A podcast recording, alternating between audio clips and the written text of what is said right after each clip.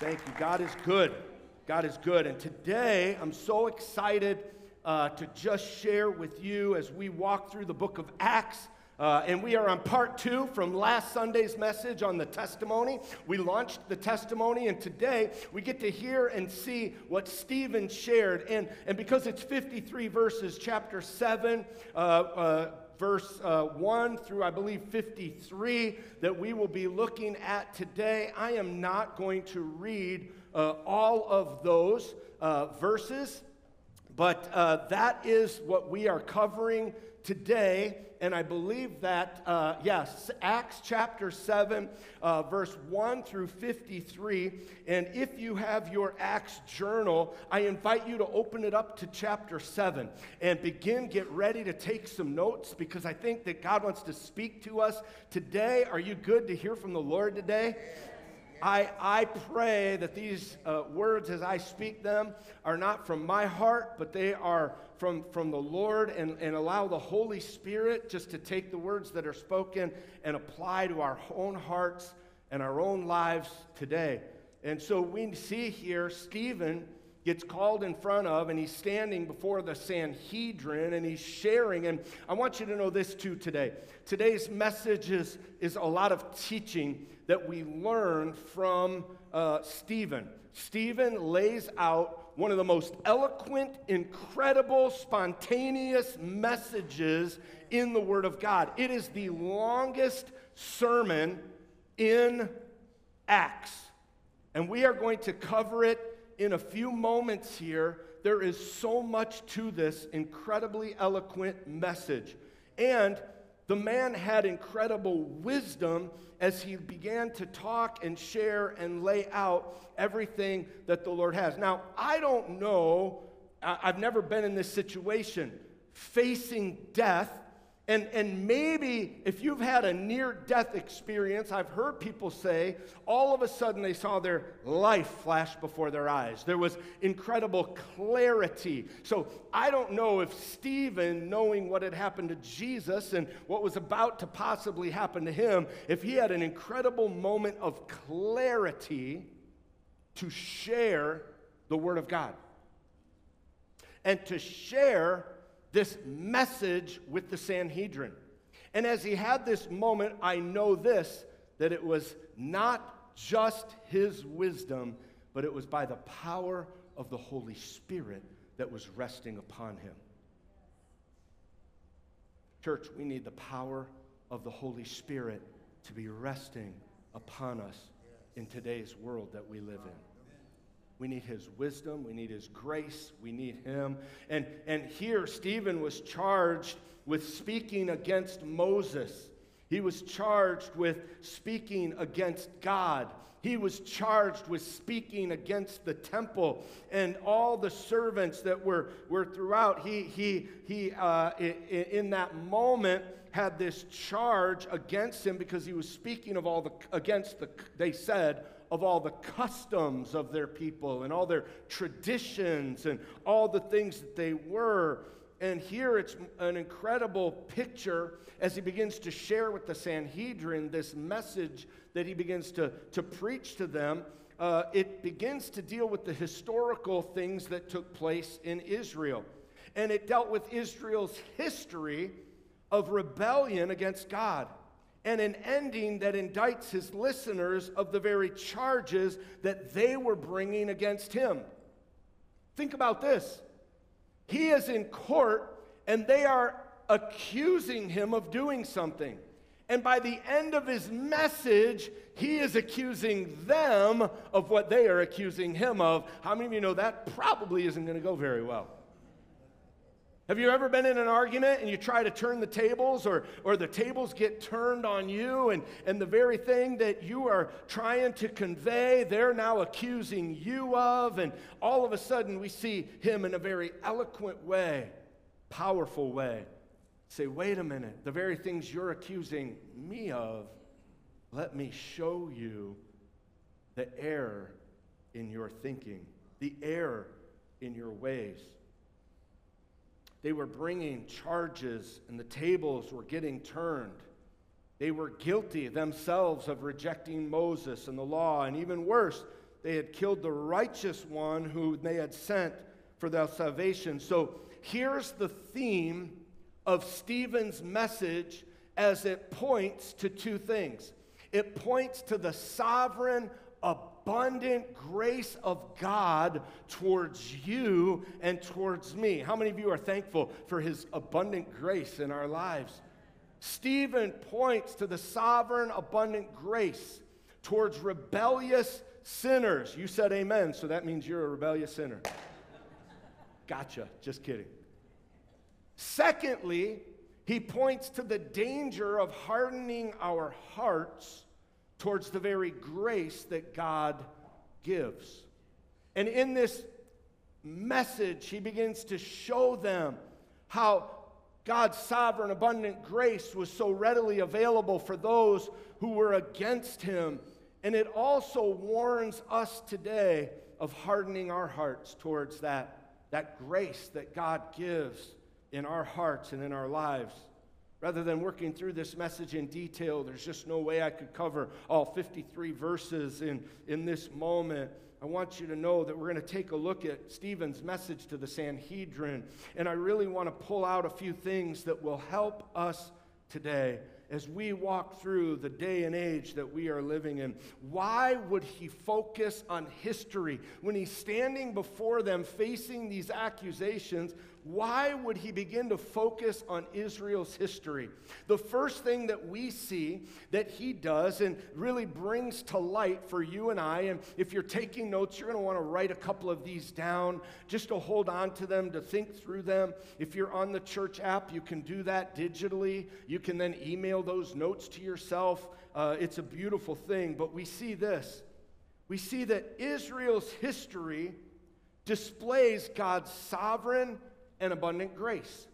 The sovereign and abundant grace is literally displayed throughout the history that Stephen begins to unfold before the Sanhedrin. He began, he talks uh, uh, clearly, very clearly, begins to share story after story. He talks about his grace being poured out upon his people. He begins by calling out Abraham. The nation of Israel itself owes its very existence because God called Abraham. And of course, Abraham, through his offspring, would literally begin to populate the world and the descendants. And we understand that. We know the, the story of the land of Canaan. He also shares about Joseph that, in spite of his brother's best attempts to take his life and to sell him into slavery, that it was actually God's abundant grace in his life which took him there so that he would be in a position to save God's people.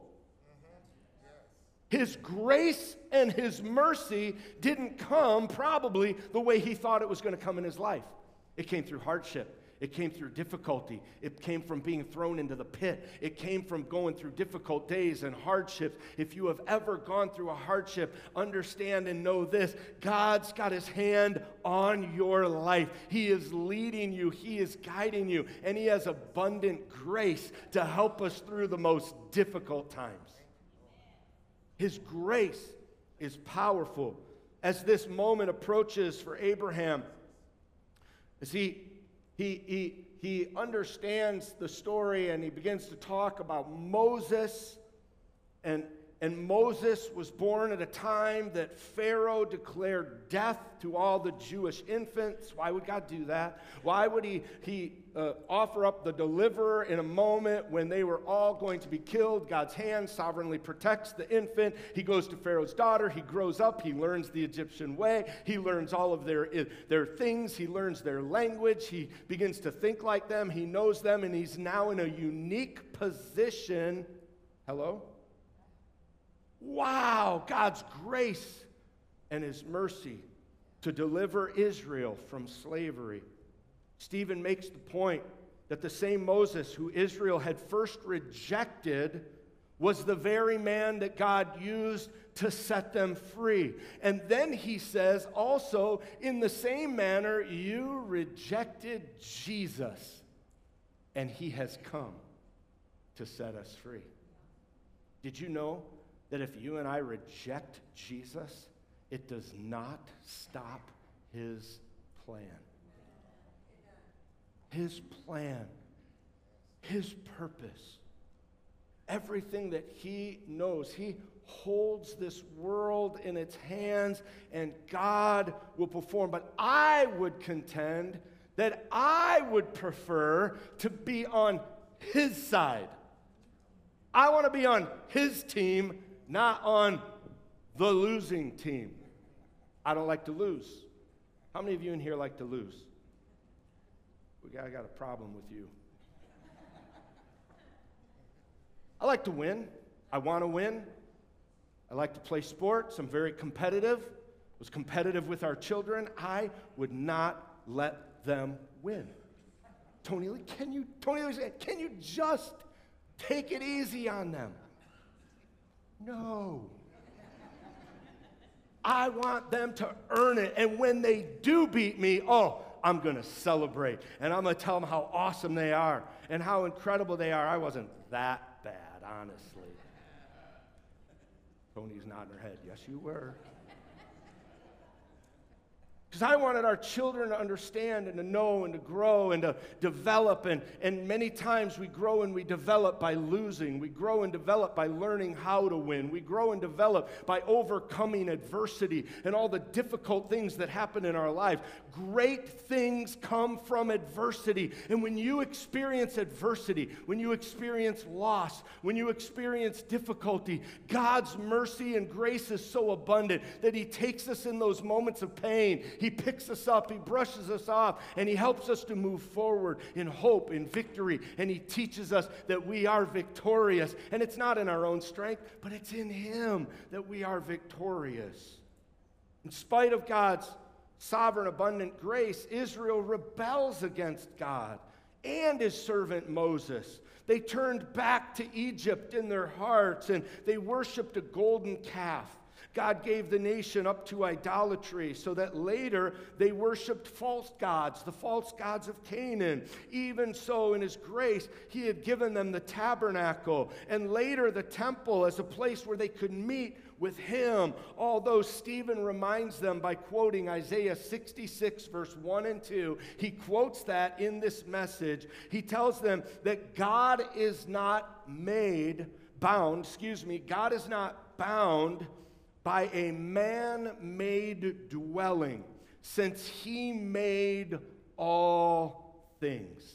Therefore, through his message, Stephen emphasizes that God's sovereign, abundant grace is shown to the nation of Israel in spite of their repeated sins. How many of you in the room today have repeated a few sins? Oh, you could, yeah, you don't have to be shy about it. We all know. we all know. We're not hiding anything from anybody. Come on, can we be real here? The nation of Israel repeated their sins, and God continued to show his grace and his mercy and send someone to deliver them and send someone to set them free. I want you to know how many times have you and I repeated a sin, stumbled and fell, and God's grace was always there. His hand was always reaching down. He was always lifting us up. He was always bringing something out of us that we might not have even seen in ourselves. The second thing that we see is Israel's history reveals their own stubborn, rebellious tendency to reject God's gracious dealings with them. And, and woe to us who cast the first stone, because that's exactly what we were just talking about. How many times have we done the very same thing?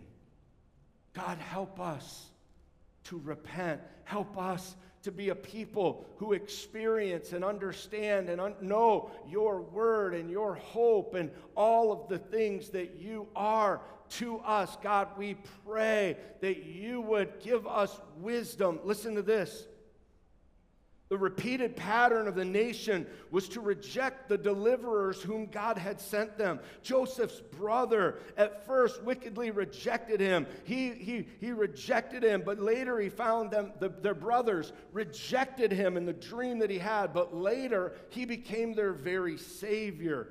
Israel in slavery to Egypt at first rejected Moses as their deliverer, but he was the very man God raised up to deliver them.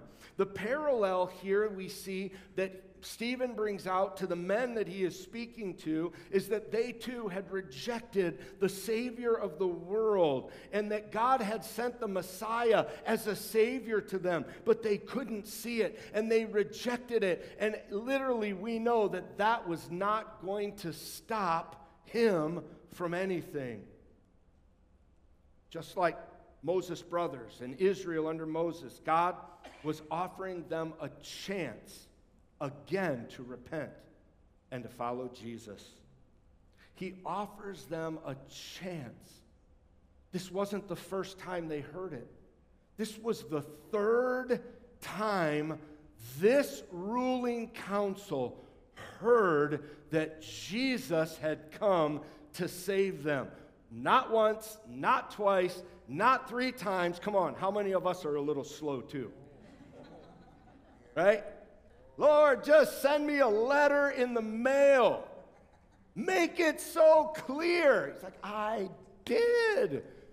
I sent you someone. I, I've, I've done that. I'm, I'm sending you message after message, hint after hint, time after time. I, I shared this joke before. It just kind of hit me right now.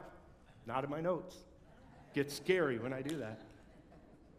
It's like the, the guy who's Christmas shopping and the, the, the, the parking lot is absolutely packed and it's snowing. It's like a blizzard out. And he just prays, Lord, if you will give me a good parking spot, I promise I will begin to boom, boom, boom. I'll attend church. I'll start giving. I'll start doing all these things. Lord, if you could just help me find a great parking spot. And just as he finished speaking, all of a sudden, right in the very front row, the best parking lot, the best parking spot in the entire parking lot opens up. The, the man backs out right in front of him and he pulls away. And as he's pulling in, he says, Never mind, God, I found one.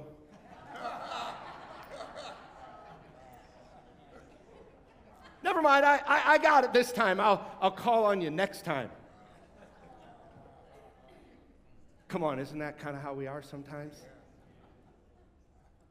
Lord, help us. We turn our hearts towards you, to look towards you, and, and to know that every good thing in our life comes from you. It's not by our own strength, it's not by our own hand, it's not by our own might. Every skill, every ability that we have was given to us by the hand of God, and He has given us all of these incredible things. And we learn this from Stephen as he's talking to them that, that God has made a way, and it's His grace and His mercy we see, thirdly, through Israel's history, it shows a pattern of them limiting worship to a sacred place rather to a sacred person who created all things. The Jews here in Stephen's day were fiercely loyal to their land, to Jerusalem, to the temple. It was the center of worshiping God. And so in his message, Stephen repeatedly shows that God historically had revealed himself to his servants in other places, in even Gentile territory. He called Abraham in the land of Mesopotamia, he called him outside of a temple experience. He also revealed to him that Moses was spoken to after he was 40 years on the backside of a desert. He spoke to him through a burning bush. And the Bible says that that place was holy. Why was it holy? Because God was there. Where he is, is holy. Stephen brings up the tabernacle and the temple, he talks about them.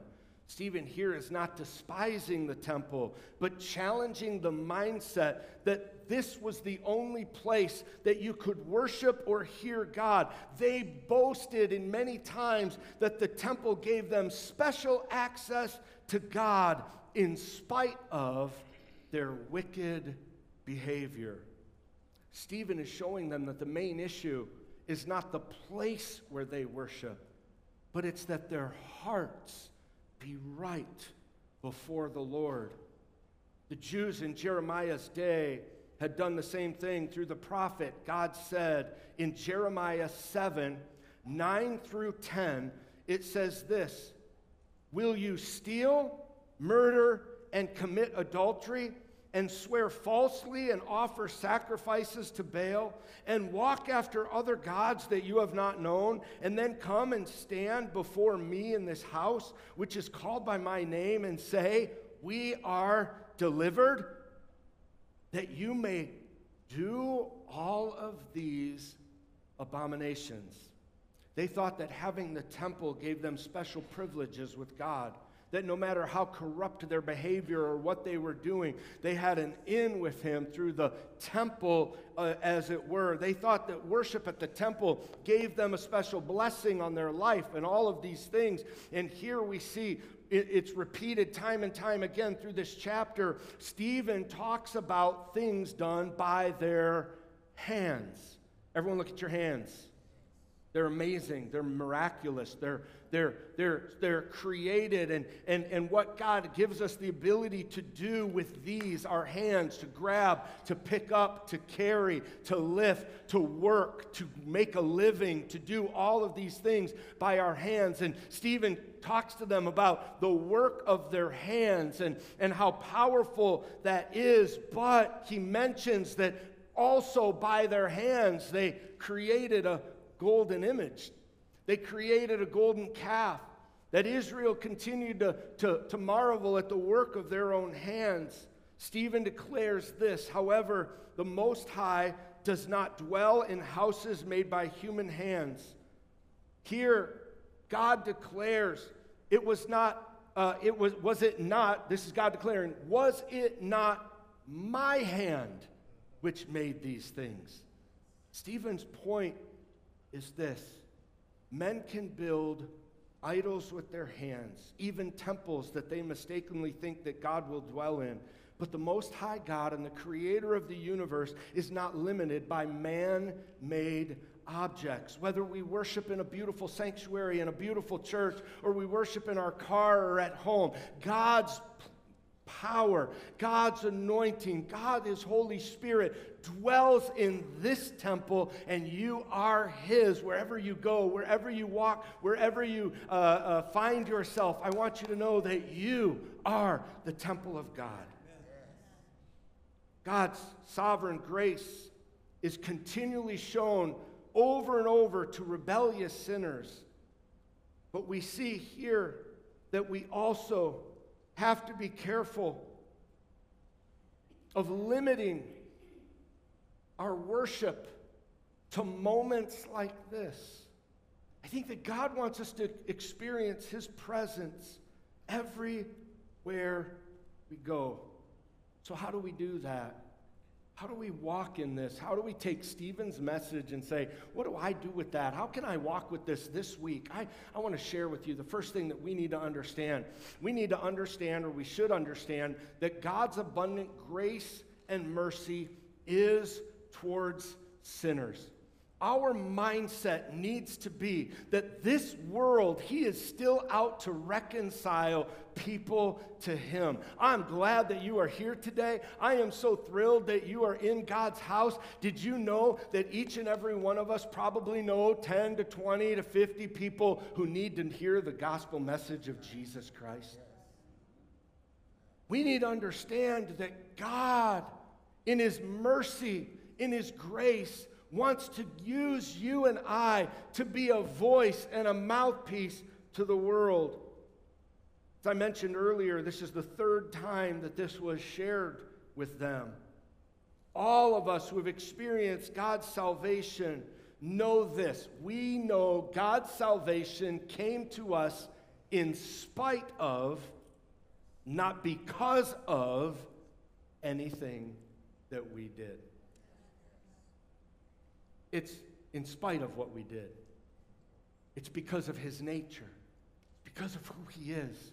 It's not because I earned it, because I cleaned myself up, because I got myself straight, because I got myself right, because I did this and I did this. Now God can accept me. He accepts us just as we are, but He loves us so much that He's not willing to leave us where He found us. He begins this incredible journey that we walk on to become more like Christ more like who he is, So I urge you today, in the words of Stephen, that we would understand his grace and his mercy upon us. The second thing that you and I need to do is we should guard against presuming on God's grace by falling into a pattern of sin ourselves. God does not want us to fall into a pattern of sin because we know His grace is sufficient, because we know His grace is, is able, because we know that His grace will wash and cover us. That does not give us license to just do whatever we want to do. It's a huge misunderstanding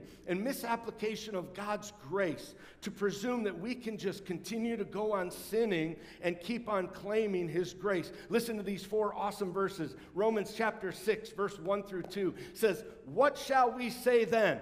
Are we to continue in sin that grace might increase? May it never be. In Jude, verse 4, it says, Ungodly people who turn the grace of our God into license for immorality and deny our only Master and Lord, Jesus Christ. Also, he tells us in uh, this verse, Titus chapter 2, verse 11 through 12, Paul shows us the proper response to God's grace. He says that it instructs us to deny ungodliness and worldly desires, and to live sensibly. Ooh, that's a tough word right there. Sensibly, hmm. righteously, and godly in the present age. Lord, help us deny ungodliness, worldly desires. May we, your people, live sensibly, righteously, and godly in this present age. I pray that there's something inside of you that stirs when you hear that verse. Lord, how many times have we just gone about our business and our lives, and somehow we add you to our lives instead of allowing you to lead us through these lives. We are but a mist, but a vapor. This is momentary. Do you know that? This is, mo- I am learning this more and more. I am 52 years old. I am 52 years young. And I don't understand how it's happening, but time is flying. I can't believe how fast time goes today. I was in high school forever. Ever. It would not end. And now a decade is gone just like that. What, what just happened? How did I get 50? I'm going to turn around, I'm going to be 60 tomorrow. Eight years from tomorrow, but I'll get there. Time begins to fly, and we begin to go about our lives, and the next thing we know, we've just gone through the motions and lived our lives. Stephen is telling us in this message that we should guard against going through the outward motions, number three, of worship when our hearts are far from God.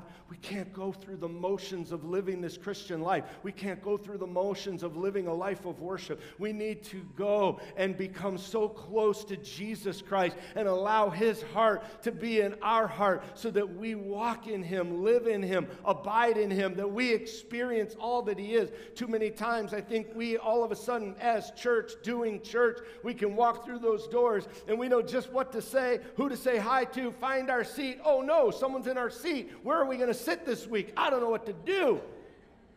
I might have to go sit across the aisle, but I don't want to. Maybe during the greeting time, we can just sneak right in and get our seats back. And we have a ritual that we go through to come to church. I want you to know that there is nothing about a relationship with Jesus that is ritual. We need to walk in, walk out, filled with the power of the Holy Spirit, because the real work starts when we walk out of those doors. So, God, help us to be a voice to the nation. Help us to impact someone's day. Help me just to smile and let someone know that there is someone out here near them that cares for them, that loves them, and somehow we can share the love of Jesus with them.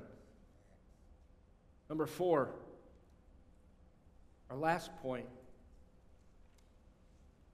We should imitate Stephen by being more concerned about our witness to the truth than about our own protection. Stephen, in the last two verses here, he shared history, history, history. And in the last couple of verses, he took that history and he made a charge to those who were charging him. He brought the truth and the matter that was taking place, and he, he brought them and he laid it at their feet. He said, You have claimed that I have spoken against Moses, against uh, this temple, against our customs, but it's you who have spoken against our Lord and Savior, Jesus Christ. It's you who have done these things. And here in this moment, he, he understands the moment, and his life is in the balance. And he was more concerned about being a witness of the truth than he was his own protection. That right there is not the American way. That is not the American way. You want to know what the American way is? I have rights. I have rights. I'm an American. I understand that. I love our rights love the fact that you and I have the right to gather and to worship the name of Jesus, that we have freedom to do so, that we have freedom and the right to serve our God in the manner to which we to say, are those rights being impeded? Are they under attack? They have been since Jesus Christ walked the earth. It's nothing new. He said that we will always encounter persecution and trial, but that He would be with us. I don't know about you, that makes me rejoice. He is with us. He is with you. Whatever difficulty you're experiencing, whatever you see is taking place, know this that our God is with you. And though it may cost us in the days to come, I believe that it is time for His church and His people to stand and to speak and to share and to be more concerned about his truth. Oh, now we're getting somewhere. Hold on. Not your truth, His truth. We have to declare His truth, not what we believe is true, what I think should happen. This is what I feel. We need to keep our eyes fixed on this word and may it penetrate our hearts and our lives because this is the only thing that we have as a guide. This is a guidebook, it's our source book, it is our source for living. Everything you need to make it through this life is found in this book. All we have to do is dive in to read it. Stephen, he does defend himself. He shows that. He calls their attention. With incredible tact, he continually said something. He refers to our fathers, our fathers, our fathers, all through his message. Our fathers, I'm with you, we are. And then at the end, he changes it and he says, Your fathers, your fathers. He isn't speaking in generalities any longer. He is very pinpointed and he looks at them and he declares and he connects their own behavior to what is taking place at that time. He warns them to feel the, the, the weight of their terrible sin and murdering of Jesus. Only when they have been convicted in this moment that their hearts would understand the weight and the gravity of what they have done.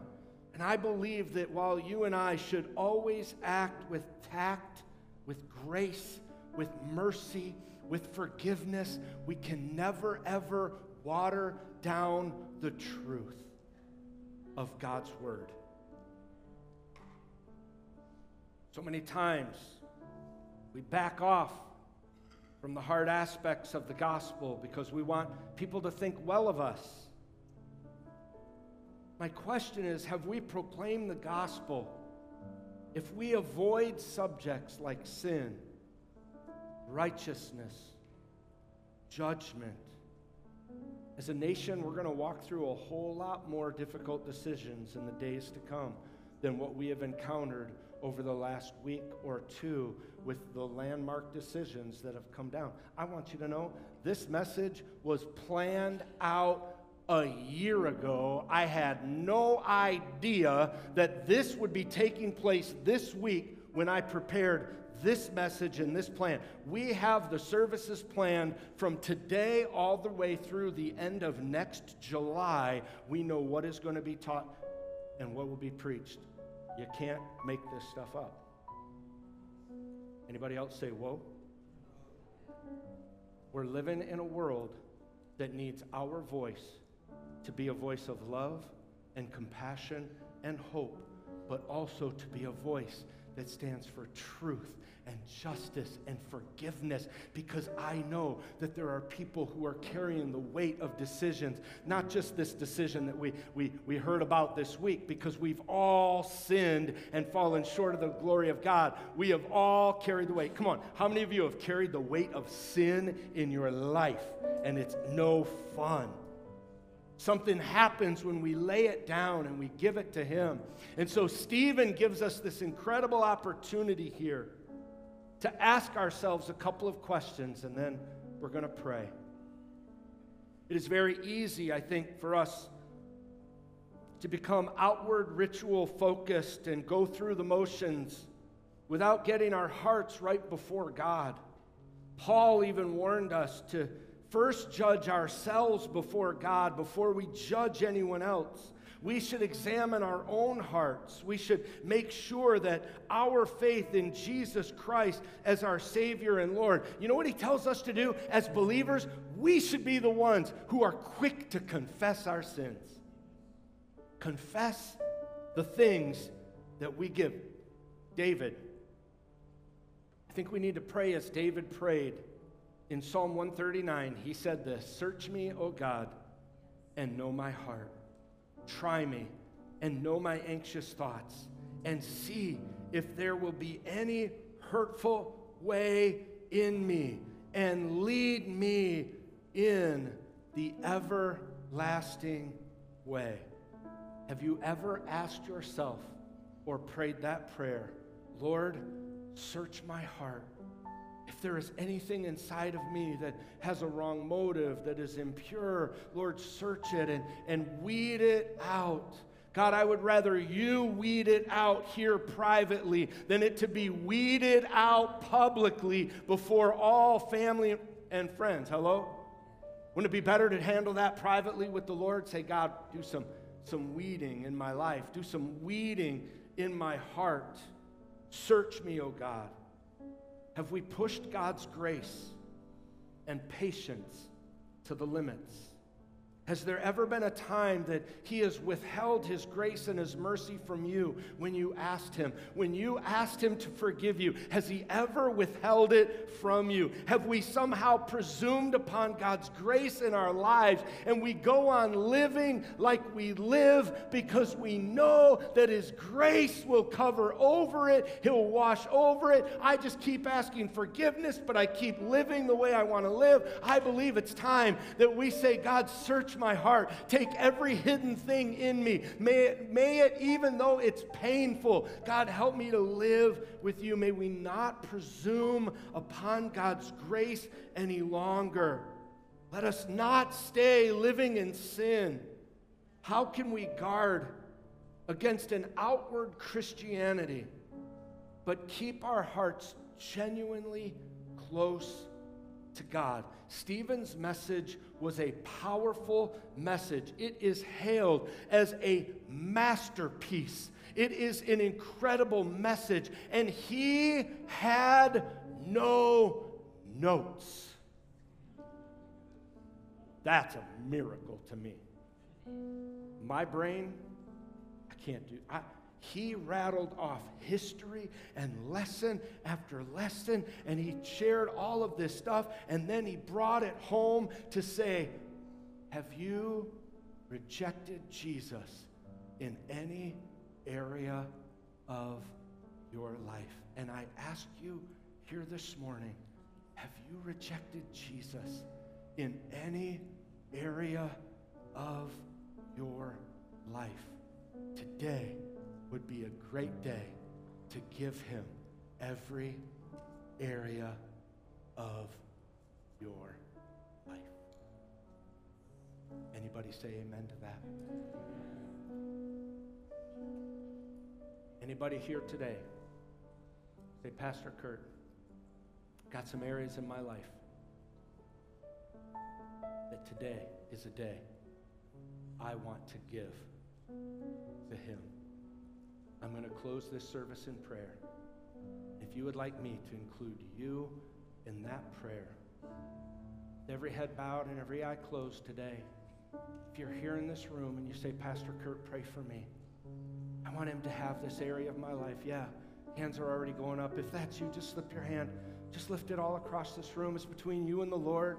It's between you and the Lord. I, I, I just want to, you to know that this is between you and Him today, and He's got a plan and a purpose. And today would be a great day to give Him every area of your heart and of your life, that we would never presume upon His grace. That at this moment, just like Stephen, who asked that question, today, Lord, we stand in honesty and integrity, and we ask you, Lord, to take these areas that that you would wash them clean, that you would make us whole, that you would deliver us, that you would set us free and make us, Lord, a brand new heart creation. Lord, we know that you have saved us, you've set us free, you've delivered us. Today, Lord, we ask you to clean these areas and make our hearts pure before you. Even now, with our hands lifted high, Lord, we say, Search us oh God, because maybe there's even more. Lord, that you would reveal to us today to walk in your goodness, in your hope, in your mercy, in Jesus' name. And everyone here today said, Would you stand with me all across this sanctuary? Come on, would you stand with me? Would you just sing this song as our worship team leads us? Can we just declare together here today that He is worthy of it all? And let's give it all to Him as we worship Him in this song today.